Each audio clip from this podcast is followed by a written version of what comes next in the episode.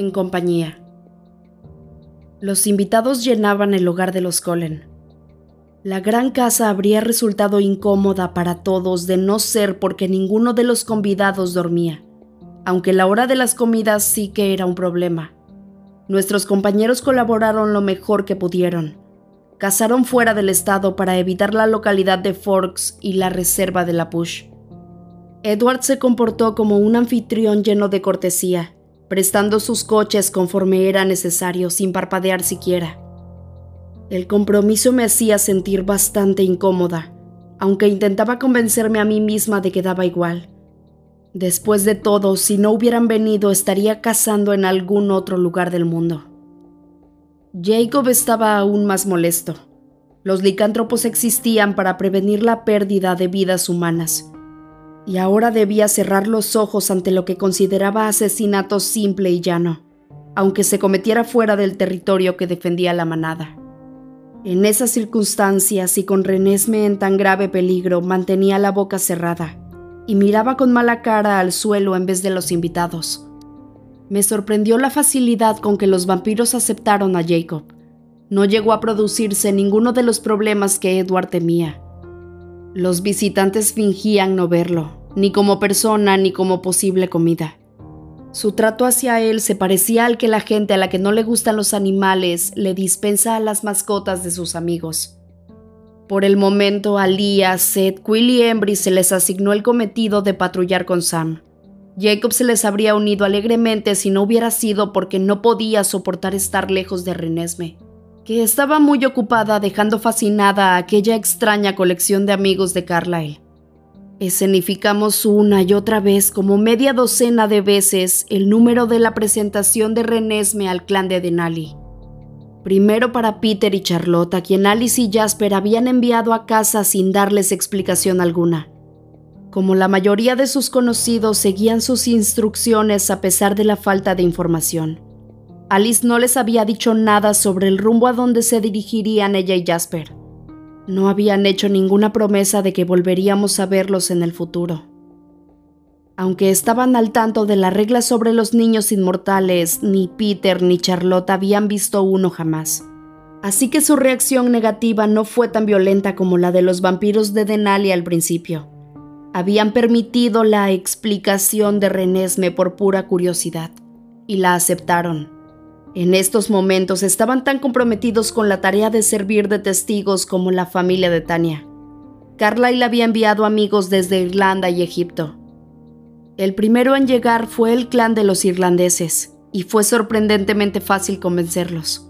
Shivon, una mujer cuya inmensa presencia y cuerpo enorme eran tan hermosos como hipnótica su forma de moverse, con aquellas suaves ondulaciones, era su líder pero tanto ella como su compañero de rostro duro, Liam, estaban perfectamente acostumbrados a confiar en el juicio del miembro más joven del clan, la pequeña Maggie.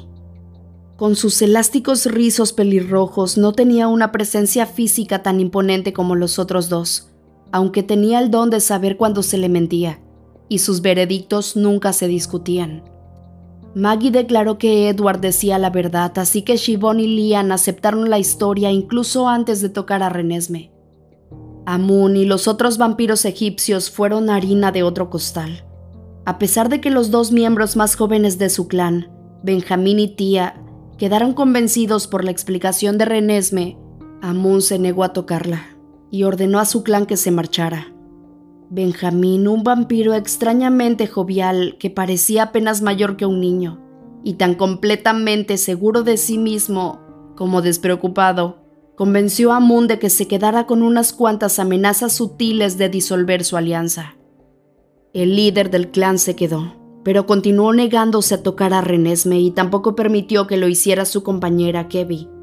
Parecía un grupito inestable, aunque todos los egipcios tenían un aspecto parecido con su pelo del color de la medianoche y aquella palidez olivácea, tanto que fácilmente habrían pasado por ser una verdadera familia biológica. Amun era el miembro más antiguo y el líder indiscutido. Kevi estaba tan pegada a él que parecía su propia sombra, y nunca le oí decir una sola palabra. Tía, la compañera de Benjamín, era también una mujer tranquila. Aunque cuando hablaba lo hacía con una gran clarividencia y prudencia. Aún así, parecía como si todo girara en torno a Benjamín, como si ejerciera algún tipo de magnetismo invisible del cual los demás dependían para mantener el equilibrio. Vi cómo Eleazar miraba al chico con ojos abiertos como platos, y supuse que tenía un talento que atraía a los otros hacia él. No es eso, me contó Edward cuando estuvimos a solas esa noche. Su don es tan singular que a Moon le aterroriza perderlo. Igual que nosotros planeábamos mantener a Renesme fuera del conocimiento de Aro, él ha intentado mantenerlo alejado de su atención. Suspiró. Amun creó a Benjamín a sabiendas de que iba a ser especial. ¿Y qué hace? Algo que Eleazar no había visto nunca antes algo de lo que nunca habíamos oído siquiera hablar, algo contra lo que tampoco tu escudo podría hacer nada. Me dedicó una de sus sonrisas torcidas. Puede influir de verdad en los elementos tierra, viento, agua y fuego. Hablamos de una manipulación física real, nada de ilusiones de la mente. Benjamín aún está experimentando con ello y Amun pretende moldearlo para convertirlo en un arma pero ya ves lo independiente que es, no permite que nadie lo use. A ti te gusta. Deduje por el tono de su voz. Tiene un sentido muy claro del bien y del mal. Por supuesto, me gusta su actitud. Pero el carácter de Amun era diametralmente opuesto. Él y Kevin se mantenían muy reservados, aunque Benjamín y Tía iban camino a ser grandes amigos, entre los de Denali y los clanes irlandeses. Esperaba que el regreso de Carlyle relajara la evidente tensión del vampiro egipcio. Emmet y Rose enviaron individuos solitarios, aquellos amigos nómadas de Carlyle que pudieron localizar. El primero en acudir fue Garrett, un vampiro alto y delgado de ademanes impacientes, ojos del color del rubí y una melena rubia como la arena, que él se anudaba a la nuca con una cuerda de cuero. Rápidamente llegamos a la conclusión de que era un aventurero. Me imaginé que habría aceptado cualquier reto que le hubiéramos presentado, solo para probarse a sí mismo. Le cayeron muy bien las hermanas de Denali y se pasaba el tiempo haciendo innumerables preguntas acerca de su estilo de vida poco habitual. Me pregunté si el vegetarianismo sería otro desafío que emprendería solo por ver si era capaz de hacerlo. Mary y Randall también vinieron y ya eran amigas, aunque no viajaban juntas. Escucharon la historia de Renesme y como los demás se quedaron para testiguar. Como los de Denali consideraban cómo actuarían en caso de que los Vulturi no se detuvieran a escuchar explicaciones. Los tres nómadas estudiaban la idea de hacer un frente con nosotros. Como era de esperarse, Jacob se volvía cada vez más hosco con cada nuevo recién llegado. Se mantenía a distancia cuando podía y cuando no le gruñía enfurruñado a Renesme que alguien iba a tener que elaborar un índice, si esperaba que se acordara correctamente de los nombres de todos los nuevos chupasangre. Carla y Esme regresaron al cabo de una semana, mientras que Emmett y Rosalie lo hicieron unos cuantos días más tarde. Todos nos sentimos mejor cuando llegaron a casa. Carlyle trajo con él un amigo más, aunque la palabra amigo podía inducir a error. Alistair era un vampiro inglés misántropo que contaba con Carlyle como su relación más cercana, pues apenas podía soportar más de una visita al siglo. Alistair prefería vagabundear a solas, y para lograr que viniera, Carlyle tuvo que pedirle la remuneración de un montón de favores que le había hecho. Rechazaba toda compañía y quedó claro que no tenía muchos admiradores entre los clanes reunidos. El inquietante vampiro de pelo negro creyó en la palabra de Carlyle sobre el origen de Renesme, pero rehusó como Amun tocar a la niña. Edward nos dijo a Carlyle, Esme y a mí que Alistair tenía miedo de estar aquí, pero más miedo aún de no saber cuál sería el resultado de este asunto. Recelaba profundamente de todo tipo de autoridad y era especialmente suspicaz con respecto a los Vulturi. Lo que estaba sucediendo ahora parecía confirmar todos sus miedos. Claro que ahora sabrán que estoy aquí. Lo escuchamos gruñir para sus adentros en el ático, su lugar preferido para despodricar. No hay forma de que a estas alturas Aro no lo sepa. Eso se va a saldar con siglos de huida continua. Cualquiera con quien Carla le haya hablado en la última década estará en su lista negra. No puedo creer cómo me dejé envolver en un lío como este. ¿Qué manera es esta de tratar a los amigos? Pero si él tenía razón en lo de tener que huir de los Vulturi, al menos albergaba más esperanzas de lograrlo que los demás. Alistair era un rastreador, aunque no tan preciso y eficiente como Demetri. Simplemente sentía una fuerza difícil de definir hacia lo que estuviera buscando. Pero esa fuerza sería suficiente para decirle en qué dirección huir, que sería la opuesta de Demetri. Y entonces llegaron otro par de amigos inesperados.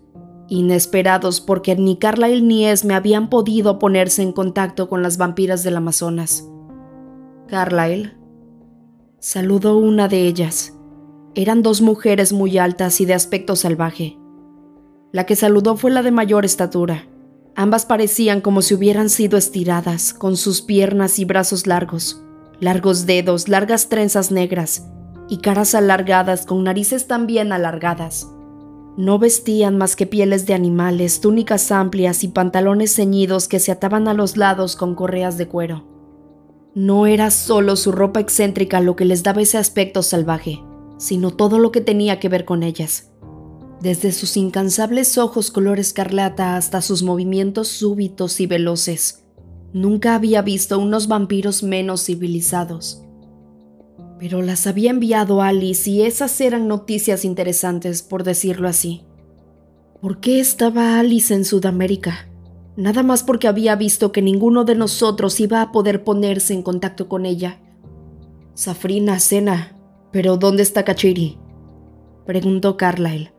Nunca había visto que las tres se separaran. Alice nos dijo que debíamos separarnos. Contestó Safrina con una voz ruda y grave, que encajaba perfectamente con su apariencia rústica. Es muy incómodo estar así, pero Alice nos aseguró que nos necesitaban aquí, mientras que ella necesitaba mucho a Kachiri en el otro lado. Eso fue todo lo que pudo decirnos, excepto que tenía muchísima prisa. La afirmación de Safrina terminó convirtiéndose en una pregunta, y con un estremecimiento nervioso que nunca podía evitar, sin importar cuántas veces lo hiciera, les traje a Renesme para que la conocieran. A pesar de su fiera apariencia, escucharon con gran tranquilidad nuestra historia y después permitieron que Renesme les ofreciera su prueba. Quedaron igual de encantadas con la niña que los demás vampiros pero no pude evitar preocuparme cuando observé sus súbitos y rápidos movimientos tan cerca de ella. Sena siempre estaba cerca de Safrina, aunque nunca hablaba, pero no era igual que con Amun y Kevi, ya que esta última parecía hacerlo por obediencia, mientras que en el caso de las vampiras amazónicas, era como si fueran dos extremidades del mismo organismo, del cual Safrina parecía ser la boca. Por extraño que pareciera, las noticias sobre Alice resultaron un consuelo. Sin duda estaba en alguna de sus oscuras misiones con el propósito de eludir los designios que Aro le tenía reservados. Edward estaba emocionado de tener a las vampiras del Amazonas con nosotros, porque Safrina tenía un talento muy desarrollado, y su don podía ser un arma ofensiva muy peligrosa. Desde luego Edward no le pediría a Safrina que se alineara con nosotros en una batalla, pero si los Vulturi no se detenían cuando vieran a nuestros testigos, quizá lo hicieran por un motivo diferente. Es una ilusión muy impactante. Explicó Edward cuando se descubrió que yo no podía ver nada, como era habitual. Safrina estaba intrigada y divertida por mi inmunidad, algo a lo que jamás se había enfrentado antes y se movía continuamente mientras Edward me describía lo que me estaba perdiendo. Los ojos de Edward se desconcentraron ligeramente mientras continuaba. Puede hacer que la mayoría de la gente vea lo que ella quiere que vea, y que vea eso y nada más. Por ejemplo, justo ahora tengo la sensación de estar en medio de la selva. Es tan nítido que posiblemente lo creería si no fuera por el hecho de que todavía puedo sentirte en mis brazos. Los labios de Safrina se torcieron en su ruda versión de una sonrisa.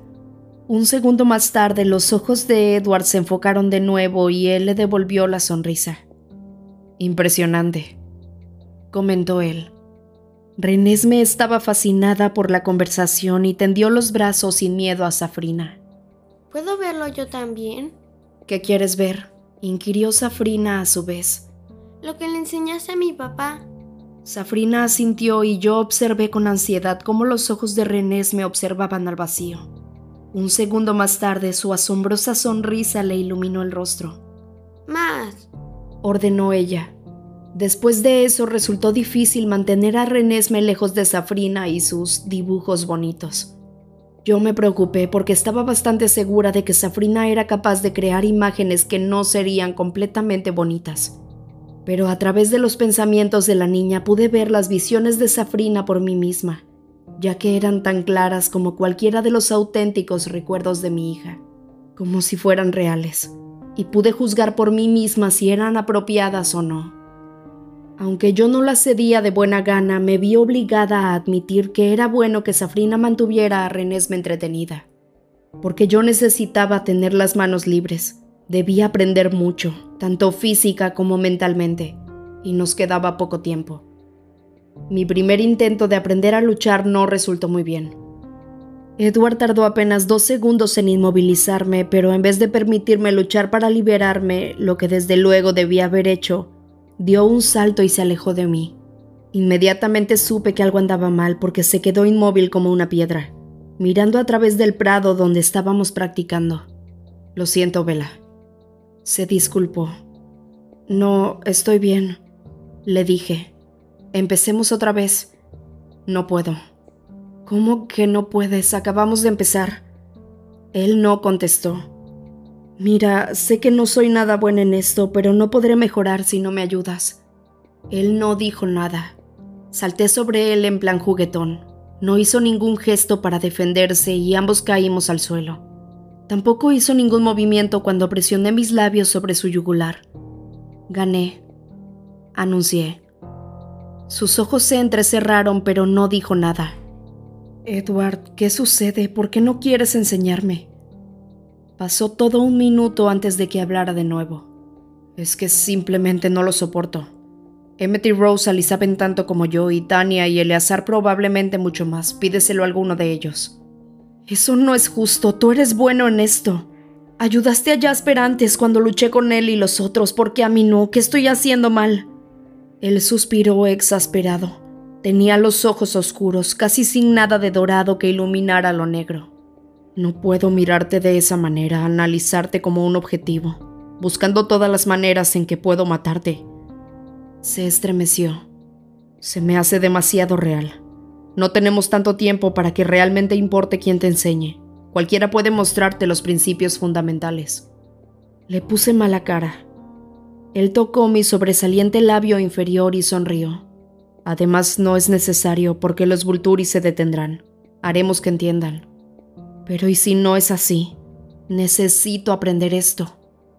Encuentra otro maestro. Y esa fue nuestra última conversación sobre el asunto, porque no logré que se moviera ni un centímetro de la decisión que había tomado. Emmet fue quien se mostró más dispuesto a ayudar, aunque me pareció que su estilo docente se acercaba más a la venganza por todas las vencidas que le había hecho perder. Si hubieran podido salirme moretones, habría estado del color púrpura de pies a cabeza. Rose, Tania y Eleazar se mostraron tan pacientes como deseosos de ayudarme. Sus lecciones me recordaron las instrucciones de lucha de Jasper a los demás en junio pasado, aunque aquellos recuerdos me resultaban confusos y borrosos. Algunos de nuestros visitantes encontraron interesante mi adiestramiento, y algunos incluso ofrecieron su aportación. Garrett, el nómada, me dio varias lecciones y descubrí que era un maestro sorprendentemente bueno. Se relacionaba con todo el mundo con tanta facilidad que me preguntaba por qué nunca había encontrado un clan. Incluso luché una vez con Safrina mientras Renés me observaba desde los brazos de Jacob. Aprendí varios trucos, aunque nunca volví a pedirle ayuda. Lo cierto era que aunque ella me gustaba mucho y sabía que realmente no me haría daño, aquella mujer salvaje me asustaba muchísimo. Aprendí muchas cosas de mis maestros, pero tenía la sensación de que mis conocimientos seguían siendo increíblemente básicos. No tenía idea de cuántos segundos podía aguantar frente a Alec y Jane. Solo rezaba porque fuera lo suficiente para que sirviera de algo. Cada minuto del día que no estaba con Renesme o aprendiendo a luchar, me iba al patio de atrás a trabajar con Kate e intentaba proyectar mi escudo interno fuera de mi cerebro para poder proteger a otros. Edward me animaba en este tipo de entrenamiento. Sabía que él tenía la esperanza de que yo encontrara una manera de contribuir a la lucha que me satisfaciera, pero que a la vez me sirviera para mantenerme fuera de la línea de fuego. Pero resultó de lo más difícil. No había nada a que aferrarse, nada sólido con que trabajar. Solo tenía el firme deseo de ser de utilidad, de poder mantener a salvo conmigo a mi esposo, mi hija y tantos de mi familia como fuera posible. Una y otra vez intentaba forzar ese escudo nebuloso fuera de mí, pero solo obtenía algún éxito fugaz y esporádico. Me sentía como si estuviera luchando por estirar una liga de hula invisible, un resorte que en cualquier momento pasaba de ser algo tangible y concreto a ser un vapor insustancial. Solo Edward se prestaba a ser nuestro conejillo de indias y recibía descarga tras descarga eléctrica de Kate mientras yo forcejeaba con clara incompetencia con lo que había en el interior de mi mente. Trabajábamos durante varias horas por turno, y me sentía como si estuviera cubierta de sudor por el esfuerzo, aunque evidentemente mi cuerpo perfecto no me traicionaba de esa manera. Todo el cansancio era mental. Me dolía que fuera Edward quien debiera sufrir con mis brazos inútiles a su alrededor mientras parpadeaba una y otra vez bajo la descarga más baja que Kate era capaz de emitir. Yo intentaba con todas mis fuerzas empujar el escudo a nuestro alrededor y de vez en cuando lo lograba, aunque poco después se desvanecía de nuevo. Odiaba estas prácticas y deseaba que fuera Safrina la que ayudara en vez de Kate. De esa manera, todo lo que Edward tendría que hacer sería mirar las ilusiones de la vampira del Amazonas, hasta que yo pudiera lograr que no las viera. Pero Kate insistía en que yo necesitaba más motivación, con lo cual se refería a cómo odiaba ver sufrir a Edward. Yo ya comenzaba a dudar de la afirmación que había hecho el primer día, cuando aseguró que no solía hacer un uso sádico de su don. A mí me daba la sensación de que disfrutaba con todo esto. ¡Ey! Dijo Edward con la voz alegre, intentando ocultar cualquier evidencia de dolor en ella ya que estaba dispuesto casi a cualquier cosa con tal de mantenerme lejos de las prácticas de lucha. Ese apenas me llegó. Buen trabajo, Vela. Tomé una gran bocanada de aire intentando captar con claridad qué había hecho bien esta vez. Probé lo de la liga de hule luchando para que se mantuviera sólida mientras la estiraba afuera de mí. Otra vez, Kate. Resoplé con los dientes apretados. Kate presionó la palma de su mano contra el hombro de Edward. Él suspiró aliviado. Nada, esta vez. Ella alzó una ceja. Pues ese no fue nada suave. Genial. Bufé enfurruñada. Prepárate, me dijo ella y alzó su mano hacia Edward otra vez. Esta vez él se estremeció y se le escapó un siseo bajo entre los dientes. Lo siento, lo siento, lo siento. Supliqué mordiéndome el labio, porque no lo había logrado esta vez. Estás haciendo un trabajo impresionante, Vela, comentó Edward abrazándome fuertemente contra él. Apenas llevas trabajando en esto unos días y ya logras hacer una proyección de vez en cuando. Kate, dile lo bien que lo está haciendo. Kate frunció los labios. No sé, es obvio que tiene una habilidad tremenda y solo estamos empezando a acercarnos, pero puede hacerlo mejor. Estoy segura, simplemente le hace falta más incentivo. Me quedé mirándola con incredulidad mientras los labios se me curvaban automáticamente sobre los dientes. ¿Cómo podía pensar que me faltaba motivación cuando estaba acribillando a Edward con descargas justo enfrente de mí? Escuché murmullos entre el público que se había ido reuniendo rápidamente mientras practicaba. Al principio solo habían sido Eleazar, Carmen y Tania, pero luego Garrett había pasado por allí y más tarde Benjamín y Tía, Shivon y Maggie y ahora incluso Alistair miraba fijamente por una ventana del tercer piso. Los espectadores estaban de acuerdo con Edward. Pensaban que lo estaba haciendo bastante bien. Kate, le advirtió Edward cuando algo nuevo pasó por su cabeza, aunque ya estaba en movimiento. Se apresuró hacia la curva del río por donde Safrina, Sena y me caminaban con tranquilidad, la mano de la niña en la de la alta mujer del Amazonas mientras se mandaban imágenes entre sí. Unos cuantos pasos más atrás, Jacob las observaba. Nessie, dijo Kate, pues rápidamente los recién llegados se habían acostumbrado al irritante apodo. ¿Quieres venir a ayudar a tu madre? No, medio rugí. Edward me abrazó de modo tranquilizador, pero me lo quité de encima con una sacudida justo cuando Renés me revoloteaba por el patio hasta llegar a mí, con Kate, Safrina y Cena justo detrás de ella. No, y es un rotundo no, Kate. Le cicé. La niña llegó hasta donde yo estaba y automáticamente abrí los brazos.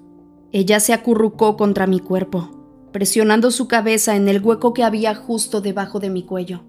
Pero mami, yo quiero ayudar ofreció la niña con expresión deseosa.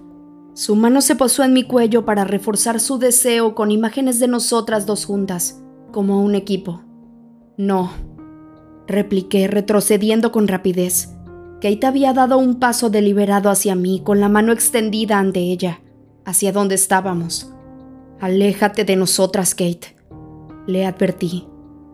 No, ella comenzó a acecharnos como si fuera una cazadora arrinconando a su presa.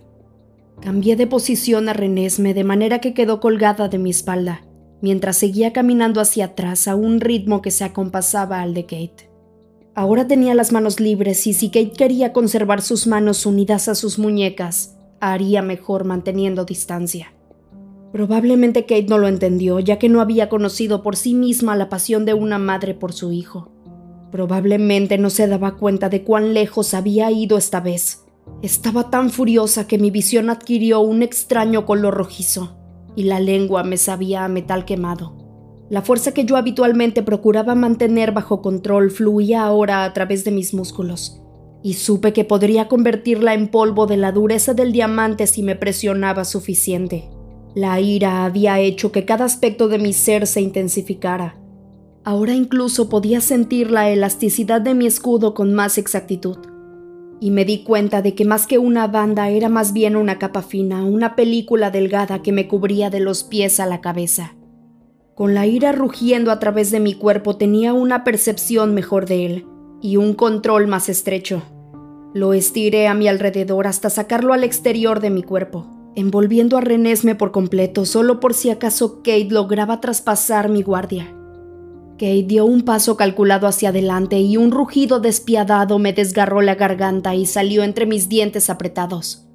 Ten cuidado, Kate, le advirtió Edward. La vampira dio otro más y entonces cometió un error que incluso alguien tan inexperto como yo podría reconocer. Solo dio un pequeño salto aparte y miró a lo lejos, trasladando su atención a Edward. Renés me estaba segura a mi espalda y me agaché para saltar. ¿Puedes escuchar a Nessie? Le preguntó Kate con la voz calmada y serena. Edward se precipitó hacia el espacio que había entre las dos, bloqueando mi camino hacia Kate. No, nada en absoluto, contestó él. Ahora dale a Vela un poco de espacio para que se calme, Kate. No deberías aguijonearla de ese modo. Ya sé que no parece tener esa edad, pero no olvides que tienes solo unos meses. No tenemos tiempo para hacer esto con amabilidad, Edward. Vamos a tener que presionarla un poco. Solo disponemos de unas cuantas semanas y ella tiene el potencial de... Aléjate un minuto, Kate. Kate puso mala cara, pero aceptó la advertencia de Edward con más seriedad que la mía. La mano de Renés me estaba sobre mi cuello, estaba recordando el ataque de Kate, mostrándome que no pretendían hacerme daño, que su papá ya estaba interviniendo. Eso no me tranquilizó. El espectro de luz que veía estaba teñido de escarlata, pero me estaba controlando, y podía ver la sabiduría de las palabras de Kate. La ira me ayudó, podía aprender más rápido bajo presión, pero eso no significaba que me gustara. Kate.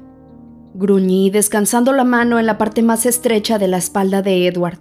Todavía podía sentir el escudo como una lámina fuerte y flexible alrededor de mí y de Renesme. Lo empujé algo más lejos, forzándolo alrededor de Edward. No había señal de imperfección alguna en la tela elástica, ni amenaza de una desgarradura. Yo jadeaba por el esfuerzo y mis palabras salieron casi sin aliento, más que furiosas. Otra vez, le dije a Kate, pero solo a Edward. Ella torció los ojos, pero revoloteó hacia adelante y presionó su palma contra el hombro de Edward. Nada, dijo Edward y percibí la sonrisa en el tono de su voz. ¿Y ahora? Preguntó Kate. Todavía nada. Y ahora, esta vez se notaba el sonido de la tensión de su voz. Nada en absoluto. Kate gruñó y dio un paso hacia atrás. ¿Puedes ver esto?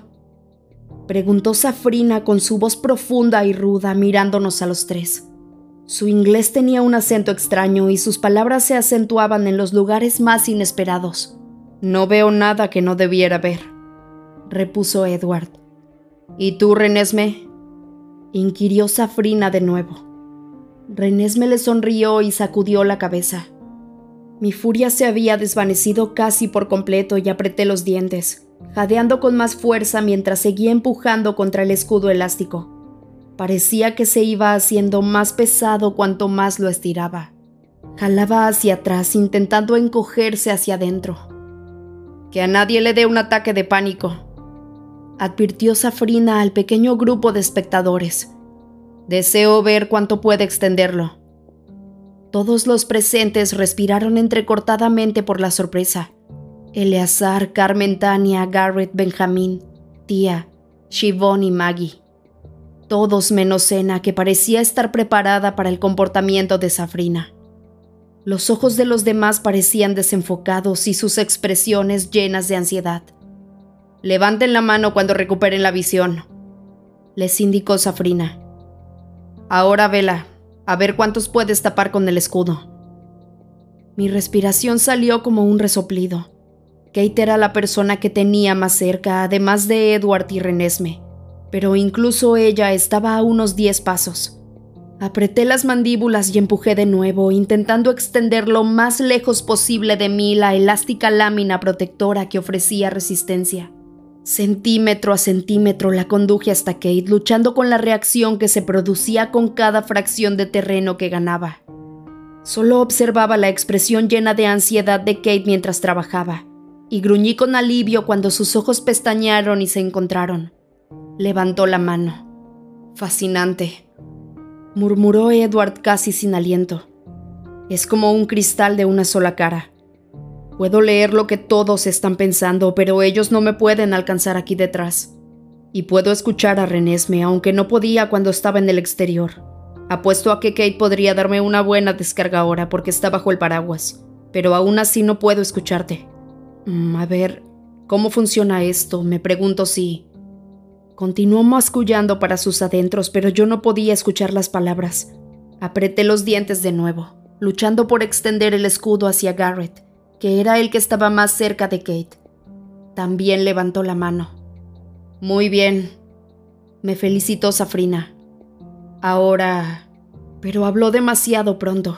Solté un grito ahogado cuando sentí como mi escudo se encogía como una cinta elástica que se había estirado en exceso y que bruscamente recuperaba su forma original. Renés me comenzó a temblar en mi espalda cuando experimentó por primera vez la ceguera que Safrina había conjurado para los otros. Aún con lo cansada que estaba, luché de nuevo contra la lámina elástica para forzar el escudo e incluirla de nuevo. ¿Puedes darme un segundo? Jadeé pesadamente. Desde que me convertí en vampiro no había sentido la necesidad de descansar ni siquiera una vez antes de este momento. Me ponía nerviosa sentirme tan agotada y a la vez tan fuerte. Claro, replicó Safrina y los espectadores se relajaron cuando les permitió ver de nuevo. Kate. La llamó Garrett mientras los demás murmuraban y se dispersaban ligeramente, molestos por el momento de ceguera, pues los vampiros no están acostumbrados a sentirse vulnerables. Garrett, alto y de pelo color arena, era el único inmortal sin don que parecía atraído por mis sesiones de práctica. Me preguntaba qué atractivo les vería un aventurero como él.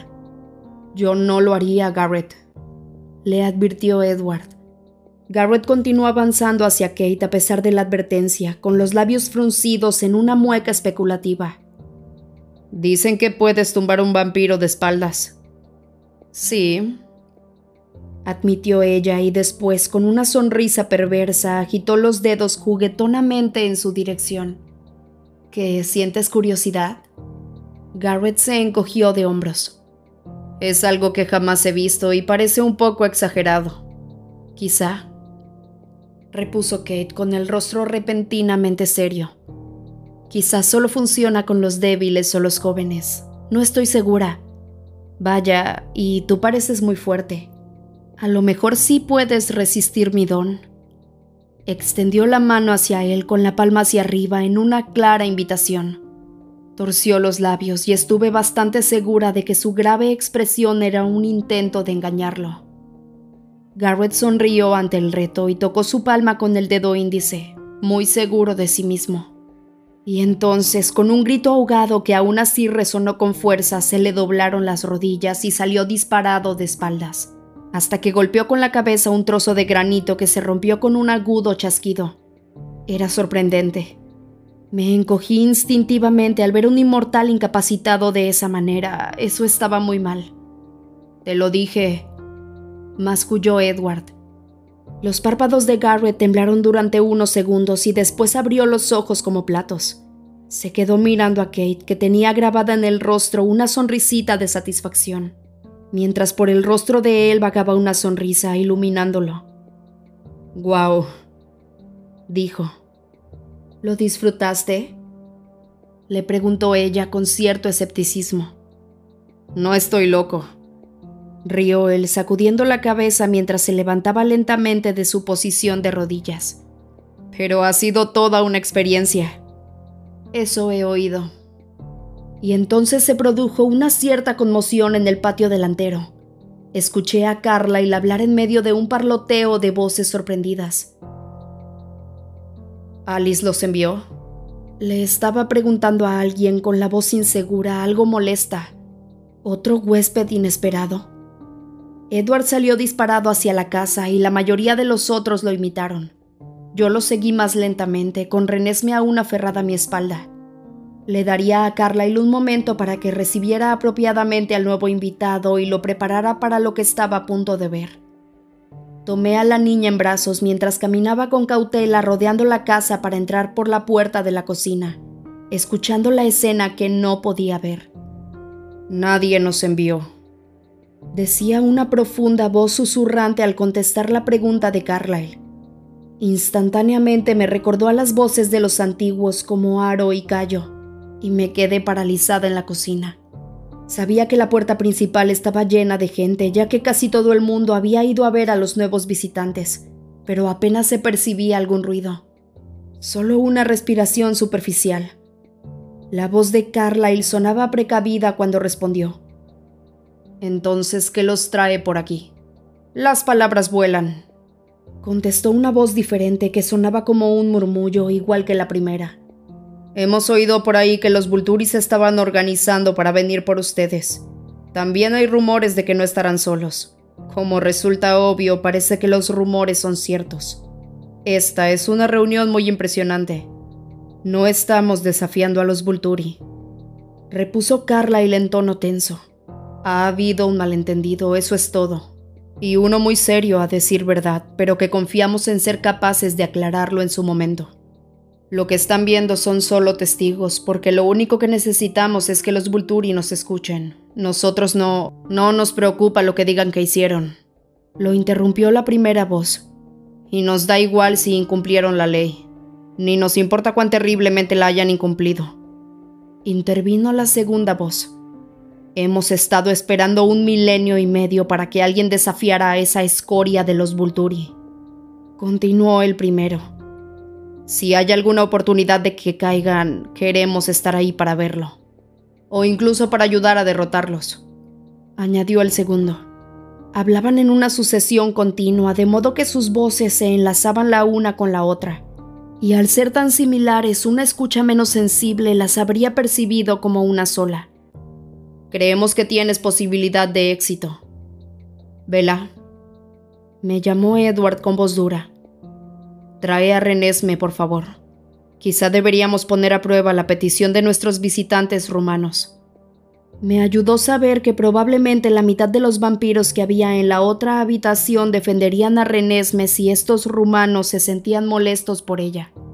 No me gustaba el sonido de sus voces ni la oscura amenaza que destilaban sus palabras. Mientras cruzábamos la habitación pude ver que no era solo yo la que lo percibía así. La mayoría de los vampiros inmóviles que habían allí los miraban con ojos hostiles, y unos cuantos, Carmen, Tania, Safrina y Sena, cambiaron ligeramente de postura, adoptando posiciones defensivas entre los recién llegados y Renesme. Los vampiros de la puerta eran esbeltos y bajos, uno con el pelo oscuro y el otro con el pelo de un tono rubio ceniza tan claro que parecía gris pálido. Su piel tenía el mismo aspecto polvoriento que la de los Vulturi, aunque no tan marcadamente. No podía estar segura de ello, ya que solo había visto a los Vulturi con mis ojos humanos, y no podía hacer una comparación exacta. Sus ojos agudos, pequeños, eran de un color borgoña oscuro, sin ninguna película lechosa. Llevaban ropa oscura simple que podía pasar por moderna, aunque viéndola bien tenía aspecto de haber pasado de moda. El del pelo oscuro sonrió cuando yo aparecí a la vista. Vaya, vaya, Carlyle, pero qué mal se han portado, ¿eh? Ella no es lo que crees, Stefan. Nos da igual de todos modos, respondió el rubio. Como ya les dijimos. En ese caso, simplemente cruzaremos los dedos, comenzó Stefan. Y esperaremos a tener suerte, concluyó Vladimir. Al final habíamos logrado reunir 17 testigos. Los irlandeses, Shivon, Liam y Maggie. Los egipcios, Amun, Kevi, Benjamín y Tía. Las del Amazonas, Safrina y Sena. Los rumanos, Vladimir y Stefan. Y los nómadas, Peter y Charlotte, Garrett, Alistair, Mary y Randall. Además de los 11 miembros de nuestra familia ya que Tania, Kate, Eleazar y Carmen insistieron en ser contados como parte de nuestra familia.